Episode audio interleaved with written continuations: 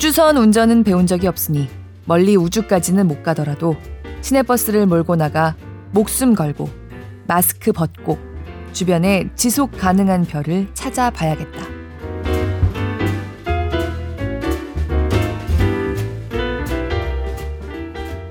골라 듣는 뉴스룸 책 읽는 시간. 저는 권혜리 기자입니다. 오늘은 질문 하나 드리면서 시작을 해도 될까요? 버스 파세요? 지하철 파세요? 저는 단연 버스 팝니다. 지하철보다 기동성이 좀 떨어지긴 하지만 일단 땅 위로 다니는 게 좋고요.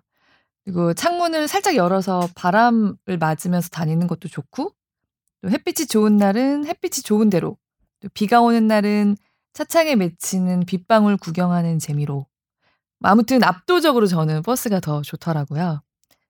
근데 대학 때는 특히 저희 집에서 다니던 학교까지 버스로 다니는 게 마침 제일 편하게 돼 있어서 주로 버스를 이용했습니다. 근데 4학년 때 발을 다쳐서 목발을 짚긴 애매한데 발에 이제 부목은 좀 대고 다녀야 했던 기간이 3개월 정도 있었습니다. 그때 버스에 대해서 그렇게 타고 다니면서도 몰랐던 거를 많이 알게 됐습니다.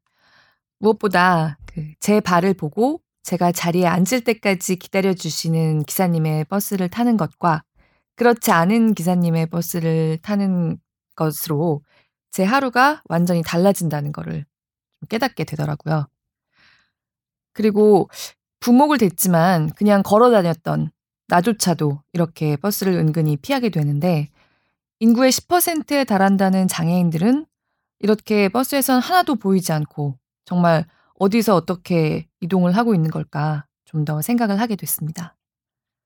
지난달에 나온 이 따끈따끈한 새 책은 그때 다리를 절던 대학생의 착석을 기다려 주셨던 혹은 기다려 주시지 못했던 버스 기사님들의 마음에 대해서 얘기를 해줍니다.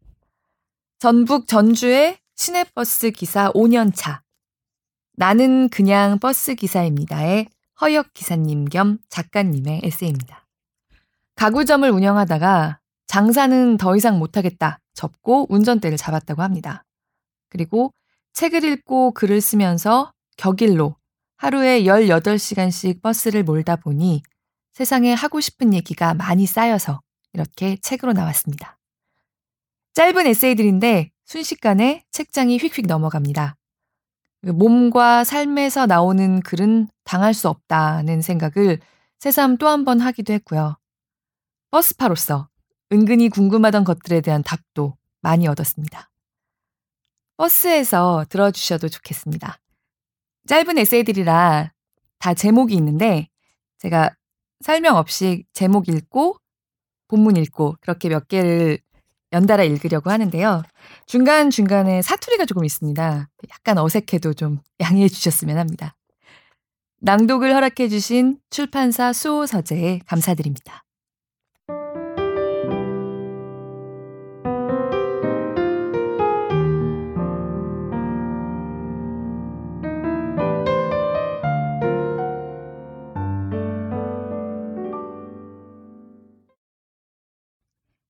가요잉.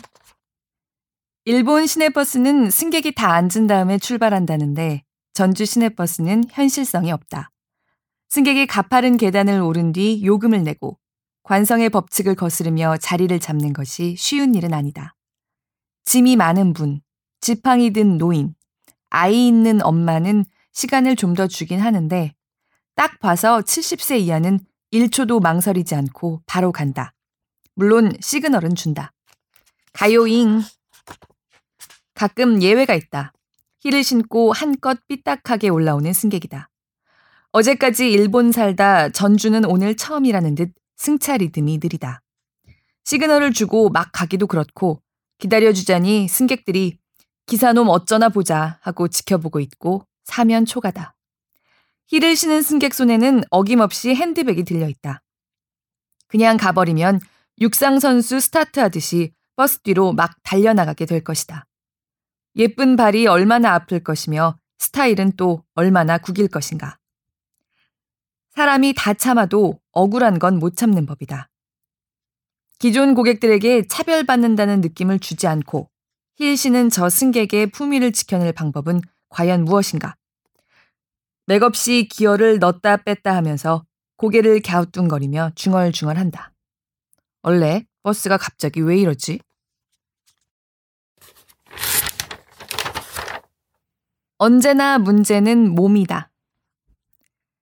시청에 접수된 어르신들의 대표적인 불만 중에 하나가 행선지를 물어보면 기사가 대답을 잘 안 한다는 것이다. 교육 중에 그 말을 듣고 내심 기뻤다. 나만 그런 줄 알았다가 다른 기사도 나랑 같구나 하는 안도감 때문이었다. 주차된 차들을 피해 정류장을 들락날락 하다 보면 저절로 화가 쌓인다. 나갈 때 잘 비켜주지도 않는다. 밀어붙이다 종종 시비가 붙는다.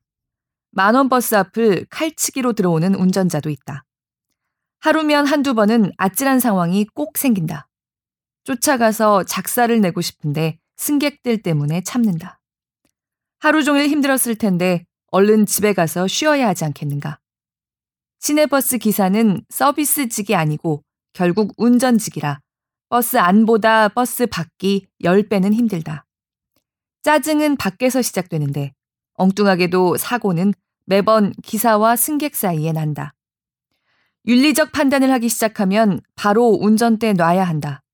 도저히 이해가 안 가는 상황이라도 그러려니 하며 무심하게 빠져나갈 수 있어야 운전을 계속할 수 있다.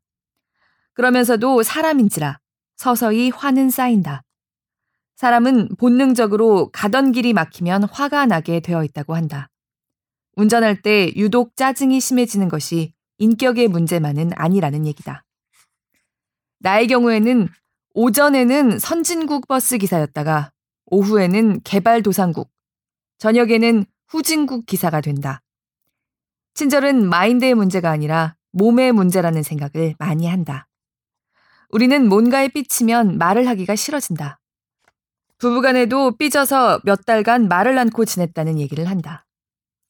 기사가 화가 나서 삐져 있는데 승객이 뻔한 질문을 해온다.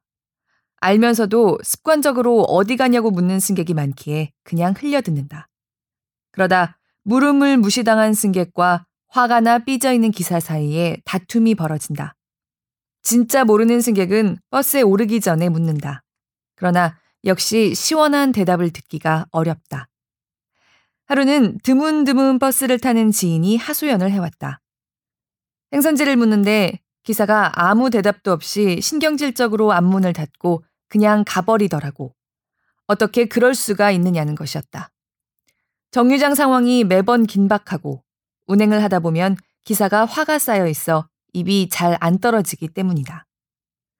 버스에 올라서 요금까지 내고 어디 가냐고 물어도 친절하게 답해야 하는데 아직 경력이 짧아서인지 고개만 끄덕여질 때가 있다. 운수 없는 날엔 기사놈이 말을 않고 고개만 까딱거린다고 뒤통수에 대못을 박기도 한다.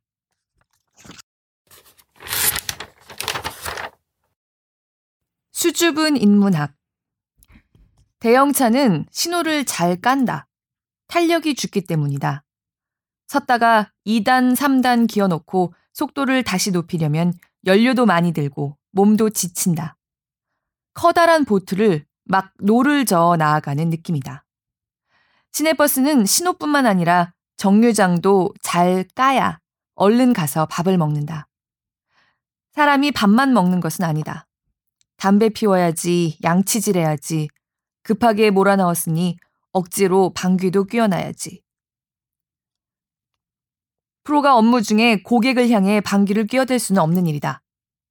무정차 고발 들어가면 벌금 내고 쉬는 날 교육받고 누적되면 해고 사유니까 정류장 까는 것은 신중해야 한다. 오히려 시내에서는 승객이 많아서 고민이 없다. 차에 탄력이 붙은 상태에서 외곽 정류장에 한두 명 서 있을 때가 어렵다. 탈 사람인지 아닌지 잠정 고객의 움직임을 재빨리 분석한다. 귀한 보물을 싣고 달리다가 다치지 않게 서려면 30m는 좋기 필요하기 때문이다. 승객이 신호를 주면 좋은데 우두커니 서 있다. 일단 속도를 줄이고 동태를 더 살핀다. 대형차 기사에게 목숨과도 같은 탄력을 서서히 잃어간다. 고개라도 돌려주면 좋으련만 승객의 얼굴은 끝까지 버스를 향해 있다. 가까이 가서 보면 눈동자만 다른 곳을 보고 있다. 이미 버스는 멈춰 서버렸다. 기사하고 눈을 안 마주치겠다는 건 지가 미안할 만한 일을 했다는 걸 안다는 얘기 아닌가. 사막의 오아시스처럼 신호를 주는 영감님이 있다. 안 타니까 어서 가라고 열렬하게 손을 저으신다. 고마운 마음에 기사는 정류장을 지나며 인사를 올린다. 가뭄에 콩나듯 정류장 뒤로 몸을 숨겨주는 할머니도 있다. 갑이 을의 노동을 완전하게 이해하고 배려할 수 있다는 것은 인간미의 정점이라고 본다. 분명 그분들의 삶도 고단했을 것이다. 하루는 외곽에서 시내로 들어오는데 중학생으로 보이는 여자아이가 안 타니까 어서 가라고 손을 저어주고 있었다. 어린 학생이 손을 저어준다는 건 상상도 못할 일이었다. 그 모습이 하도 예뻐서 자발적으로 탄력을 죽이며 다가가 국군의 날 도열하는 군인처럼 거수 경례를 멋지게 붙여줬다. 한 손으로는 입을 가리고 다른 손으로는 빠이빠이 하며 수줍게 웃어주는데 정말 일할 맛 났다. 그 아이에게 멋진 퍼포먼스를 선물할 수 있었던 나의 유연함도 좋았다.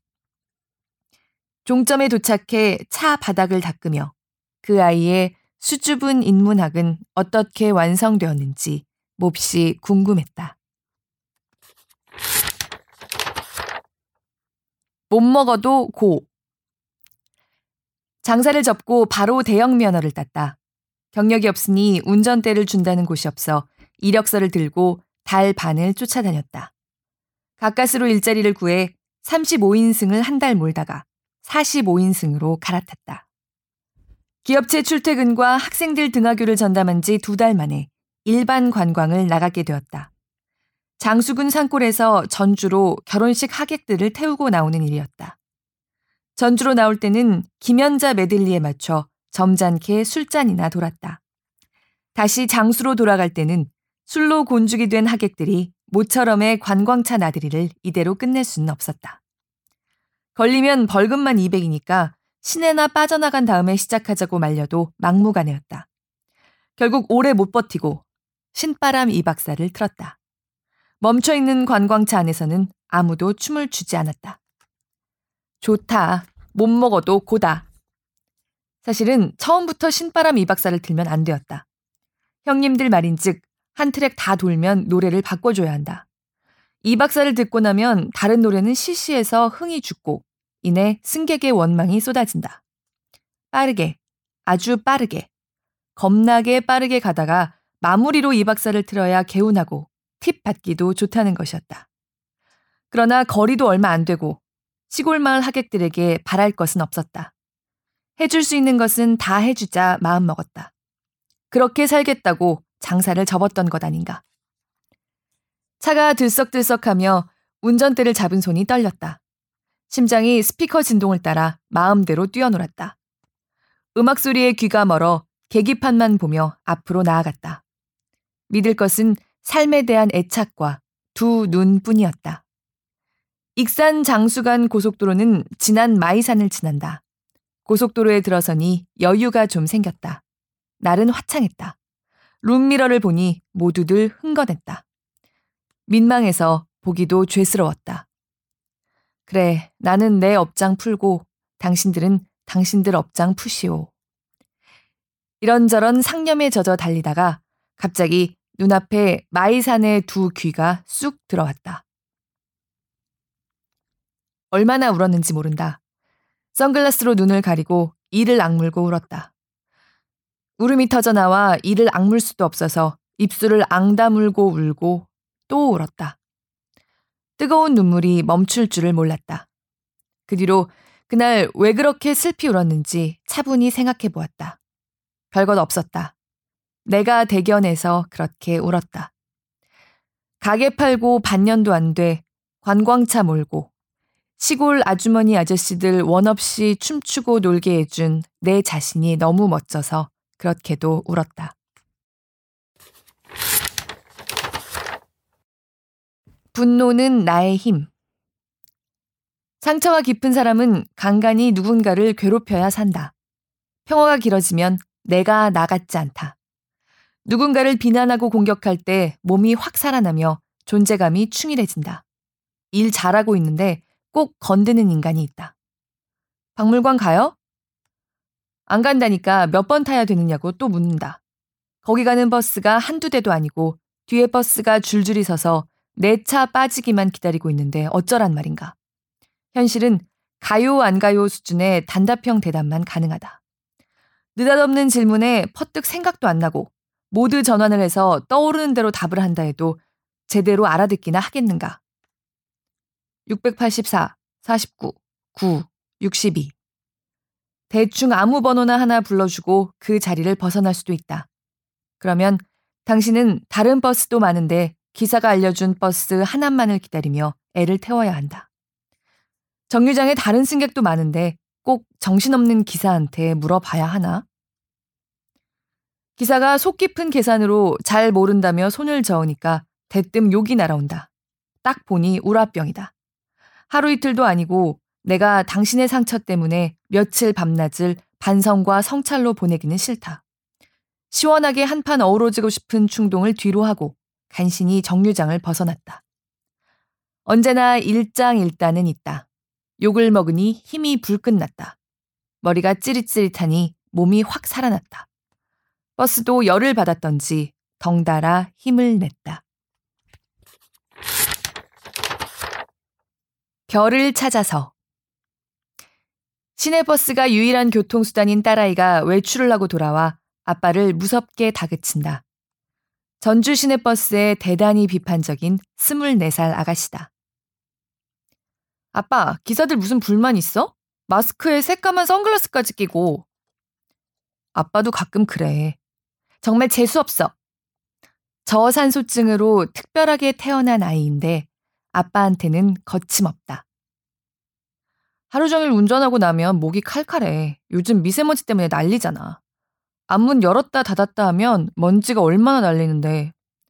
그럼 새까만 선글라스는? 자외선 때문에 눈 따갑고 쉬어서 운전 못해. 그러다 백내장 걸리면 돈 들고. 허기사. 인터넷 보니까 요즘은 강아지도 선글라스 끼고 다니더라. 어, 아빠가 회사에서 허기사인 줄 어떻게 알았어? 사실 선글라스와 마스크는 중요한 용도가 하나 더 있다. 승객한테 무슨 불만 있냐고 딸아이가 지적한 바로 그 지점이다. 표정 관리가 안돼쓸 때가 많다. 화난 기사의 얼굴이 룸미러로 훤히 비치기 때문이다. 마스크는 욕 나올 때 좋다. 영화 인터스텔라에서 황량한 모래바람만 날리던 옥수수 농장이 딸아이가 살아야 할 미래가 될지도 모른다는 걱정이 많은 요즘이다. 시내버스 기사 아빠나, 새로운 별을 찾아 나선 우주선 조종사 아빠나, 이제 목숨을 걸어야 할 운명에 처했다. 영화 속 대사처럼 부모는 자식을 위해 기꺼이 유령 같은 존재가 되어야 한다. 우주선 운전은 배운 적이 없으니 멀리 우주까지는 못 가더라도 시내버스를 몰고 나가 목숨 걸고 마스크 벗고 주변에 지속 가능한 별을 찾아봐야겠다.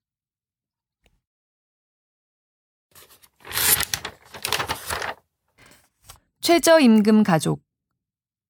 우리 가족은 각자 도생에 그날 벌어 그날 먹고 사는 식이다. 셈이 느려선지 삶이 단순하고 좋다. 2017년 최저임금은 시간당 6,470원이다. 아빠는 이것저것 수당은 있지만 결국 기본급에 따른 시급은 7,000원대 초반이고 아내는 하루 7시간에 5만 원을 받는데 점심밥 값을 주지 않아 도시락을 싸가지고 다닌다. 딸아이는 유명 커피점에서 일을 하는데 시급은 6,000원대 중후반이다. 인문계고 3년 내내 보충 수업과 야자를 거부한 아들은 수능시험 직전까지 주말 저녁마다 고깃집 알바 나가서 제 용돈을 벌었다. 가족 모두 최저임금 수준에서 일하지만 모두가 일하니까 그럭저럭 사라진다. 장사를 접고 벌이를 줄이기로 결심했을 때 아들 교육이 제일 걸렸다.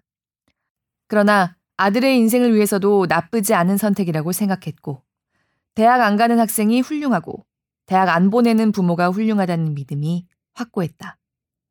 다행히 아들이 아빠의 생각을 잘 내면화해 큰 갈등 없이 졸업을 앞두고 있다. 얼마 전에 아들이 수능 성적표를 툭 던지며 그렇게 놀았어도 중간 등급은 나왔다고 씩 웃기에 혹시 아들의 마음이 바뀐 것은 아닐까 걱정되어 아들, 대학 가고 싶으면 가. 그랬더니 아빠 미쳤어? 빚져가며 대학을 뭐하러 가? 하며 오히려 아빠를 가르쳤다. 졸업식만 마치면 서울 가서 알바하며 음악 한단다. 아빠가 반값으로 한 달에 40만 원은 줄 수 있다니까 자리 잡기 전에 딱 한 달만 주란다. 최근 청소년 창작 가요제에 나가서 상금 60만 원을 탔는데 아빠 옷 하나 사줄까? 그런다. 드럼 치는 녀석이 평범한 보컬에 피아노를 코드 반주로 노래해서 상금을 받았단다. 주말 밤마다 알바해서 20여만 원 벌던 녀석이 얼마나 상금이 탐났을까 싶다. 내가 페이스북에 글을 쓰기 시작한 직접적인 계기도 아들 때문이다. 하루는 아빠가 쓴 거친 시로 노래를 만들어 들려주는데 아들한테 너무 미안해서 뭐든 해야만 했다. 말만 많았지 보여준 게 없었다. 조만간 아들을 떠나보내야 하는데 걱정이 많다. 밥은 제대로 먹고 다닐지. 도대체 알바를 몇 시간을 해야 방세 내고 밥 사 먹고 음악을 할 수 있는 것인지. 아빠도 이렇게 혼란스러운데 제 마음은 오죽할까 싶다. 내년에는 아들을 위해서라도 최저임금 1만원 쟁취 투쟁에 더 큰 관심을 기울여야겠다. 붙임말 2018년 현 정부 들어 내 가족의 삶의 질은 놀랍게 좋아졌다. 최저임금이 전년 대비 16.4% 올라 딸아이의 월 수입이 20만원 가량 늘었다. 아들한테는 얼마 늘었는지 물어보지 않았다. 지난 2월 임시국회에서 비정상적인 격일제 운행을 가능케 했던 근로기준법 59조 독소조항 폐기로 4월 현재 아빠는 그토록 고대하던 1일 2교대 시범 운행 중이다.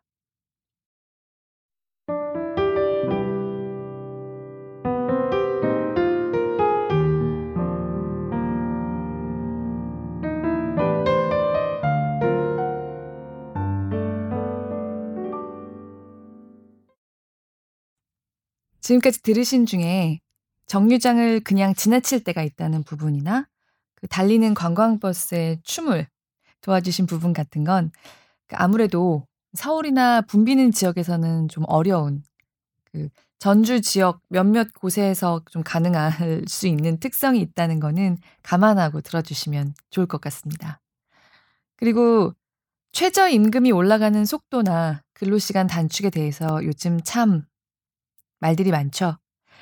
뭐든지 지금 현행 돌아가는 것에서 변화를 꾀할 때는 이런저런 진통이 있게 마련이고 뭐 최저임금을 좀 더 천천히 올리자거나 근로시간 단축 일정에 미세 조정을 요구하는 목소리 쪽에도 당연히 귀 기울일 얘기들이 많고 기자로서는 고개가 끄덕여지는 부분들도 있습니다. 하지만 한편으로는 최저임금 대폭 인상과 근로시간 단축이 방금 들으신 것처럼 이렇게 즉각적으로 허역 기사님 가족의 삶을 바꾼 얘기를 읽고 나니 독자로서는 지금의 변화에 더더욱 마음이 가는 건 어쩔 수 없는 면이 생겼습니다. 지금 이 책에 실린 순서대로 에세이를 읽고 있는데요. 방금 읽었던 붙임말에 나온 대로 1일 2교대가 시행되기 전에 허역 기사님의 하루가 어땠는지 알 수 있는 에세이는 여기에 붙여서 지금 좀 앞, 부분으로 당겨서 읽어볼까 합니다. 그리고 좀 전에 들으신 것처럼 장애가 있는 딸을 둔 아빠로서 어느 날 허역 기사님이 보낸 특별한 날에 대한 에세이를 바로 덧붙여 읽겠습니다.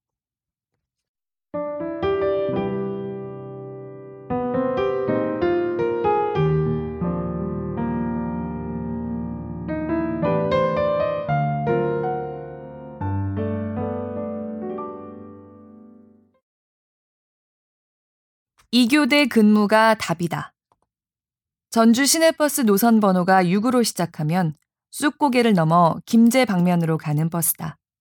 배차 간격은 20분이며 뒷차에게 따라잡히지 않기 위해 혈투를 벌여야 하는 지선 코스다. 전주 북부의 아파트 밀집 지역에서 출발해 혼잡한 팔달로 남부시장을 거쳐 다시 전주 서부의 아파트 단지를 지나 외곽으로 나간다. 승객도 많고 출퇴근 시간에는 병목도 심하다. 특히나 주말에는 대형 예식장을 연거푸 두 곳이나 지나야 하는데 짜증이 이만저만 아니다. 쌀독에서 인심나는 법이다. 일단 내 몸이 힘들면 친절이고 나발이고 다 필요 없다. 빡센 코스가 걸리면 아침부터 몸 관리를 안 할 수가 없다. 페이스 조절 때문에 승객은 안중에도 없고 기사 입장에서만 운행하게 된다. 전주 시내버스 기사들이 싸가지 없다는 소리가 바로 이 대목에서 나온다.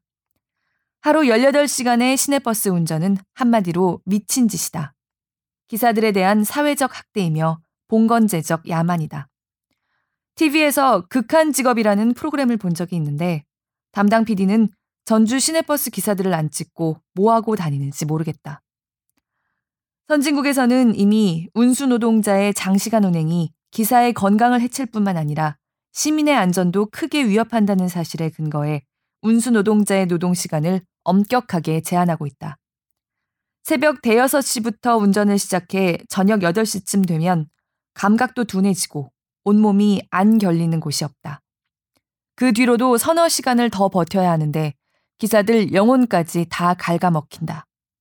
신경이 바늘 끝같이 예민해지면서 운전이 난폭해질 수밖에 없다. 피로와 짜증을 어디다 풀 길이 없으니까 운전으로 푼다. 그렇게 피곤한데 잠도 바로 안 오고 잠이 들어도 길게 못 잔다. 다음 날이라도 푹 쉬면 다행인데 알바 나가는 동료도 많다. 당장 한 푼이 아쉬운 동료의 처지를 모르는 것은 아니나 정당한 임금 인상 투쟁을 통해 얻지 않고 알바로 부족한 생활비를 보충해 버린다면 우리의 노동이 합당한 대우를 받는 날은 점점 더 멀어진다고 본다. 전주 지역 일반 대형차 기사의 안정적인 일자리를 빼앗고 있다는 점도 깊이 생각해 볼 일이다.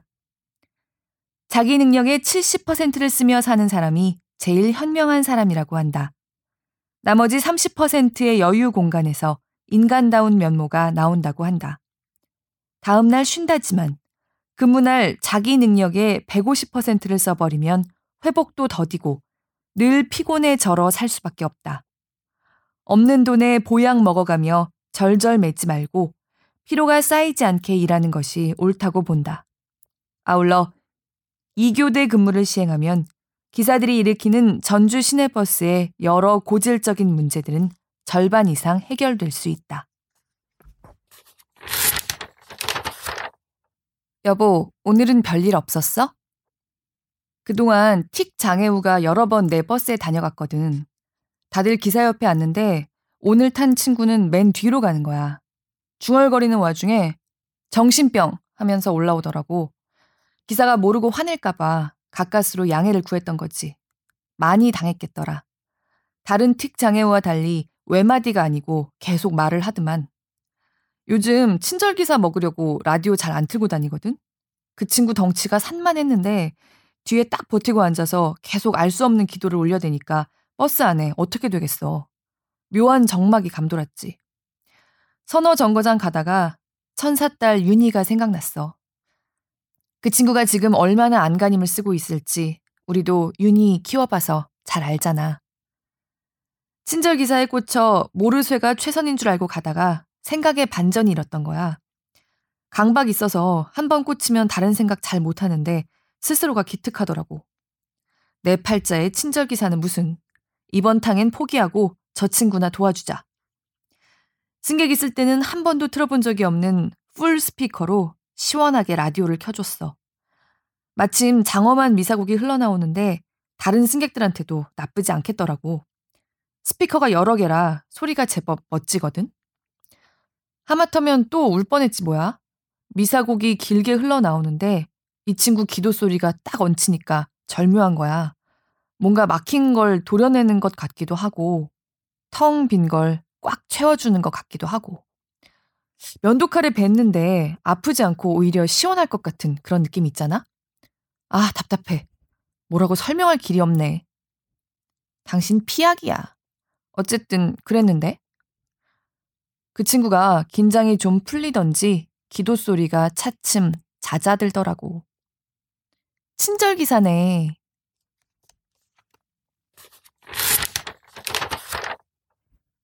아메리카노. 근무 날에는 아메리카노를 한 잔 마실 수 있다는 기쁨이 크다. 쉬는 날에는 안 마신다. 언젠가 오후 늦게 two shot으로 개운하게 한 잔 마시고 밤새 잠을 못 자서 일을 못 나간 적이 있다. 종점 근처에 테이크아웃을 할 수 있는 커피점이나 편의점이 있으면 좋다. 우석대학교를 많이 가는데 종점 앞 편의점에서 아메리카노를 천 원에 판다. 전주역 종점 빵집에서는 낭만적인 외모의 사장님이 기사에 한해서 일반 종이컵에 500원에 준다. 생계형 애호가라 그런지 맛있다. 동료들 몰래 사먹는 재미도 있다. 돈도 돈이지만 되도록 튀지 않아야 한다. 누구 할 것 없이 만나면 먼저 커피 한 잔씩 돌리는 것이 기사들 관행이다. 누구든 먼저 자판기 앞에서 천 원짜리 한 장 풀면 다른 주머니 동전 털어가며 순식간에 대여섯은 모여 커피 타임을 갖는다. 차고지 일부 자판기 수입은 민주노조 투쟁 기금으로 쓰인다.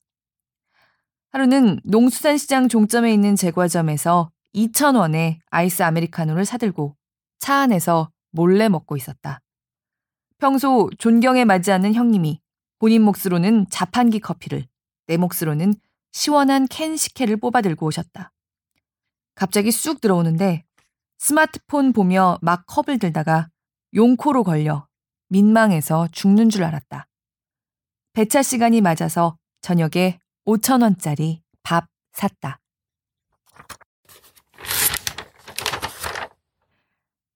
나는 당신이 행복했으면 좋겠습니다. 시내버스 주요 고객인 할머니 대부분이 무릎이 아프다. 양발대기로 버스 계단을 오르는 분을 본 적이 없다. 한 발 올리고 다른 발 마저 올린 후에 다시 한 발을 올린다. 선진국 기준으로는 보호자 동행이 필요한 경우도 많다. 미리 짠 듯이 한결같이 버스를 입으로 오른다. 아이고, 아이고, 아이고. 원래 나쁜 기사는 없고, 현재 그 기사의 여건과 상태가 있을 뿐이다. 누구나 잘하고 싶지 일부러 못하고 싶은 기사는 없다. 내 경우는 짜증으로 가는 길에 고속도로가 뚫려 있어 매 순간 유념, 또 유념해야 한다. 자칫 인터체인지를 놓치고 도로 끝까지 가는 수가 있다. 그 기준점이 뒤뚱거리는 할머니다. 상태가 좋을 때는 별 느낌이 없다가 상태가 안 좋아지면 바로 짜증이 난다. 집에 좀 가만히 계시지 저 몸으로 어딜 돌아다닌대. 짜증이 계속되면 관자놀이가 땡땡해지고 눈꼬리가 치켜 올라가면서 뒷목이 당기기 시작한다. 온몸이 결리고 쑤시기 전에 바로 상태를 돌려놓아야 한다. 나는 당신이 행복했으면 좋겠습니다. 마음으로 기원도 해봤다. 반야심경, 연불도 해봤다. 운행 전에 잠시라도 기도와 명상을 습관화해 보기도 했다. 그러나 나쁜 상태를 좋은 상태로 즉각 돌리기가 어려웠다. 내 신경증이 뿌리가 깊은 데다 장시간 운전을 견디기 힘들었던 탓일 것이다. 그러다 우연히 말을 내뱉는 해법을 터득했다. 좋은 의도로 먼저 말을 꺼내면 어두운 동굴에서 막 나온 것처럼 상태가 바로 환해졌다. 아직 젊고만 기어 올라온대요. 아이고, 기사님, 70이 젊어요.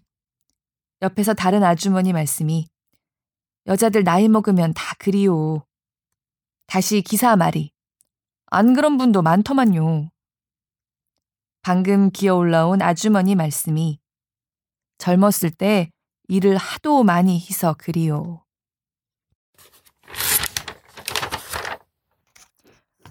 이동권 전주 시내버스 노선 번호가 4로 시작하면 전주 인터체인지를 지나 전주 군산 간 벚꽃도로를 향하는 노선이다.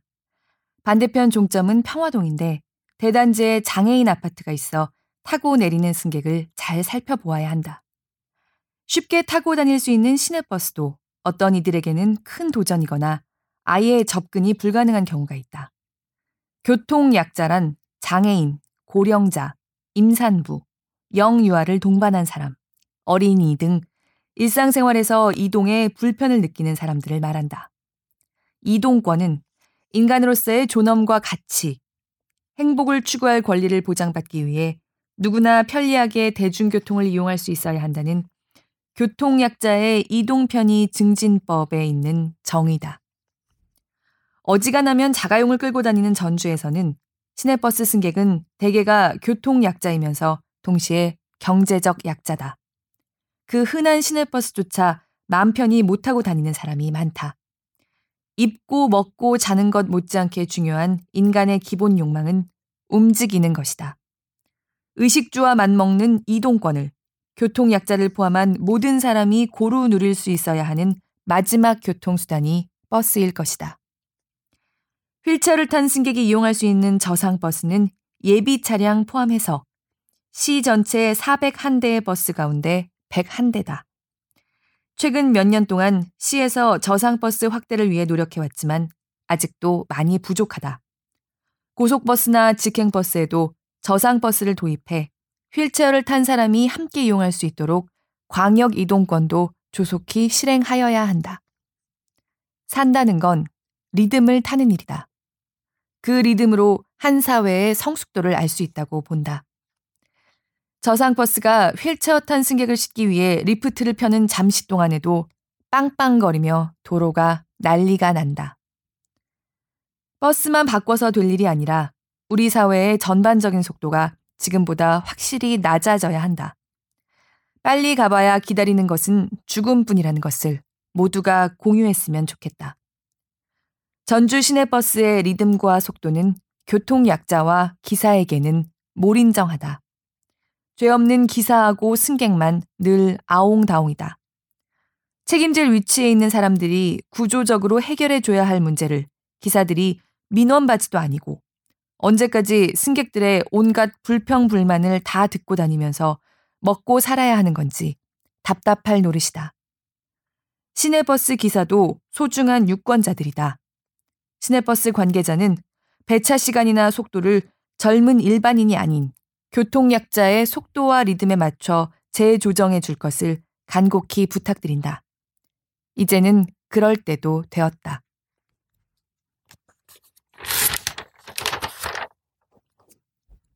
역지사지.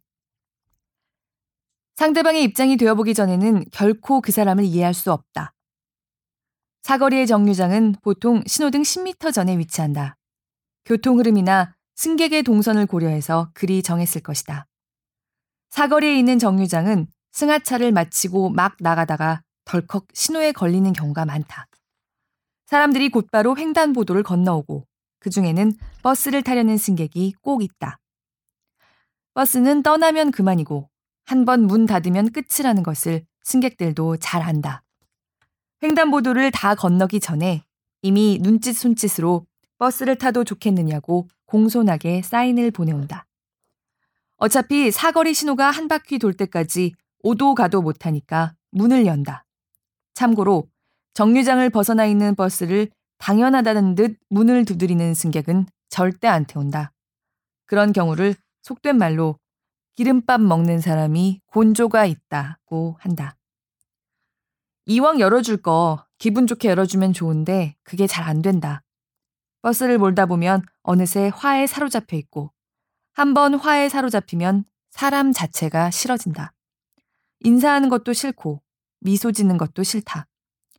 기사 입장에서는 도로에 버스밖에 안 보이는데 사람 좀 귀찮게 하지 말고 여유 있게 다음 차를 타면 좋으련만 하는 생각이 든다. 내 경우는 화가 나 있는 상태에서 신호에 걸리면 타든지 말든지 아예 앞문을 열어놓고 먼 산을 본다. 하루는 나도 사거리 횡단보도를 건너며 신호 대기에 걸려있는 버스에게 공손하게 사인을 보낼 일이 있었다.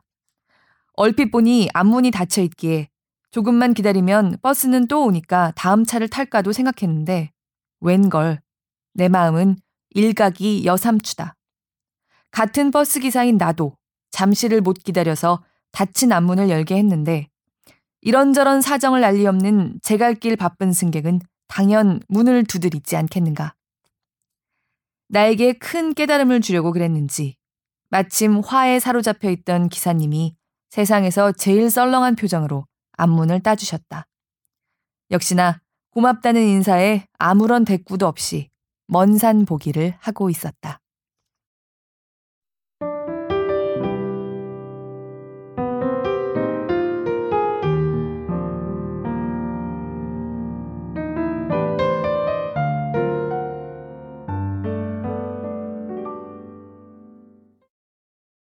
북적북적을 들어주시는 분들 중에 허역 기사님 같은 기사분도 있으시겠지만 대부분은 승객이겠죠.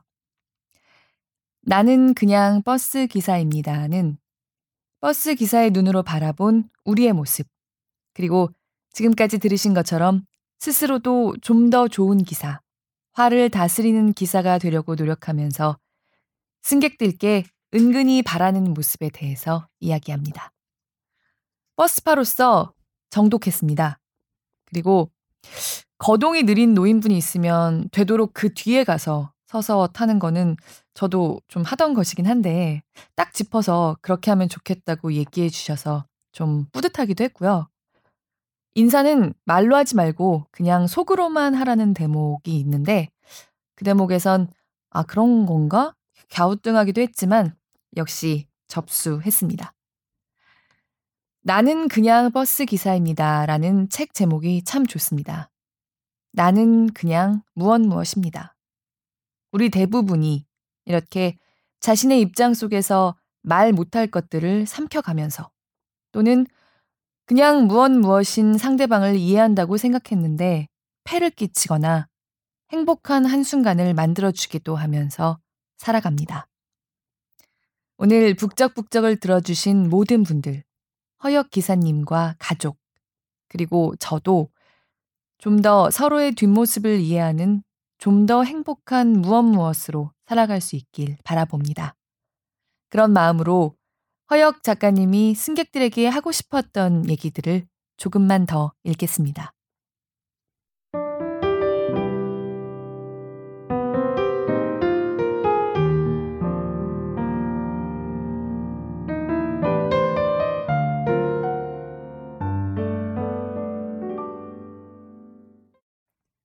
신나는 막탕. 완주군 동상면은 대한민국의 대표적인 청정 지역이자 오지다. 시내를 빠져나간 뒤 얼마 안 가서 제법 긴 고개를 넘어가야 한다. 첫 차가 동상에서 아침 6시 45분 출발인데 차고지에서 동상까지 40분쯤 걸린다. 대개 6시 훨씬 이전에 조합 사무실에서 커피를 한 잔 빼들고 운행을 나선다. 다른 노선의 기점까지는 담배 한 대로 가는데 동상까지는 이래저래 한 대 더 피워 문다.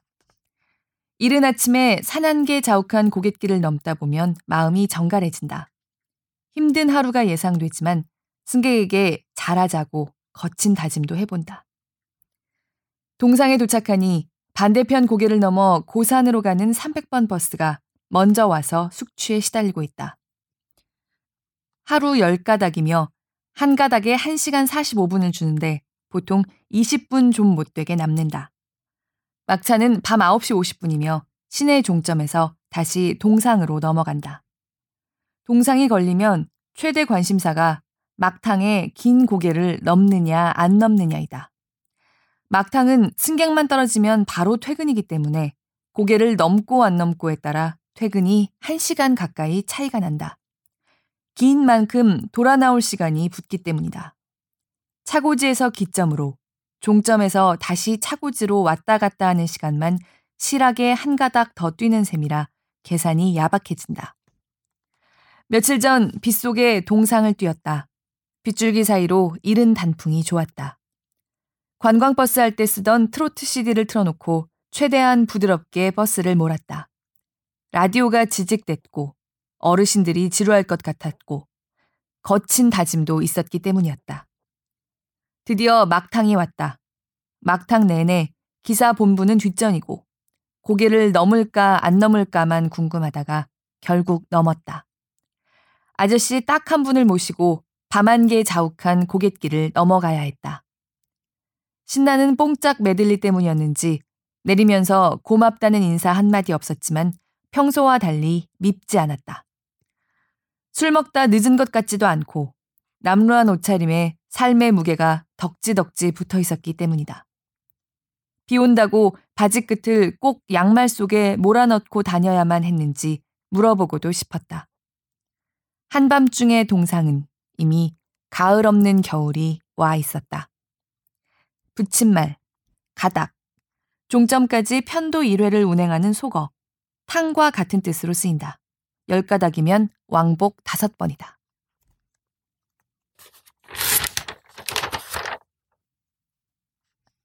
아베 마리아 전주를 품고 있는 모악산에는 여러 갈래의 등산로가 있다. 중인리 버스는 모악산 옆구리에 종점이 있다. 기사 입장에서는 종점에서 쉴 때만이라도 승객 눈치 안 보고 편히 쉬고 싶다. 중인리 종점은 좁은 데다 승객을 위한 출발 시간표 한 장 붙어 있지 않다. 승객들이 버스 언제 가나 하고 코앞에서 기사 얼굴만 쳐다보고 있다. 좀 쉬고 있으면 문을 두드리며 언제 가냐고 물어보는 승객이 한둘이 아니다. 맨 뒷자리에 가서 안 보이게 누워 있어도 거기까지 쫓아와 창문을 두드린다. 몇 번 당하고 나면 차 안에 있기가 싫다. 이 꼴 저 꼴 보기 싫으니까 기사 식당으로 피해 간다. 식당까지 쫓아와 언제 가냐고 묻는다. 제발 기사 좀 쉬게 내버려 둬라. 시간 먹고 사는 사람들이라 때 되면 어김없이 간다. 중인리도 적자 노선이라 주말이나 공휴일에 배차가 몇 대 빠진다. 지난 3월 꽃샘 추위로 바람 끝이 차던 어느 일요일에 버스를 몰다 모가지가 날아갈 뻔했다. 예비기사 시절이라 앞차 빠진 뒷차가 자주 걸리던 때다. 종점에 도착해 차를 세우며 얼핏 보니 배차 빠진 시간에 버스를 기다리던 한 무리의 영감님들이 콧물을 훔치며 서 있었다. 저녁밥 때라 뒤도 안 돌아보고 식당으로 갔다. 날이 추워 시동은 켜놓은 채였다. 밥 먹고 담배 한 대 피우고 이 닫고 출발 직전에 문을 열었다. 나름 바빴다. 그런데 버스에 오른 영감님들이 잔뜩 화가 나 있었다. 미리 타게 해주기를 바란 것이다. 그러나 시동이 켜 있는 버스에 승객만 남겨두고 밥을 먹으러 갈 수는 없다. 돈통도 있고 만에 하나 무슨 일이라도 생기면 누가 책임질 것인가. 대여섯 분 정도 되셨던 것 같다. 버스 앞부분에 자리를 잡은 영감님들이 기사 놈 들으라고 목소리를 높이기 시작했다. 한 분이 약주가 좀 과한 모양이었다. 다른 승객도 제법 있었는데 하시는 말씀이 시내버스 기사 저것들 옛날 같았으면 자기가 전화 한 통화로 모가지를 떼버릴 수 있었다는 것이었다. 목이 따끔했다. 한 소리 또 하고, 한 소리 또 하고, 떼야 할 모가지가 10개는 필요했다. 말리는 신우이가 더 밉다고 옆에서 다른 영감님이 세상 참 좋아졌다며 연신 맞장구를 쳐댔다. 도저히 참을 수가 없어서 112에 출동을 요청하려고 막 타이밍을 잡고 있는데 때마침 라디오에서 카치니의 아베 마리아가 흘러나오고 있었다. 당구 3년 폐풍월 회사 수습 기간은 3개월이지만 기사 내부 수습 기간은 3년이다. 시내버스 3년은 돼야 같은 기사라는 말이 옳았다. 3년이 두 달 남았을 때 비로소 시비가 사라졌다. 뭐든 3년은 해야 몸에 배는 것 같다. 우리는 알게 모르게 늘 예측하며 산다. 서구의 실존이 기도 대신 선택한 기능도 예측이다. 닥쳐올 불행을 예측해냄으로써 극복하고자 했다. 시내버스 일의 핵심도 예측이다. 안전운행은 두말할 필요 없이 예측 운전이 기본이며 친절 기사의 선행 조건도 예측이다. 예측한 범위 안에서는 모두 참고 피해갈 수 있다. 상대방이 예측을 벗어날 때 화가 나는 법이다.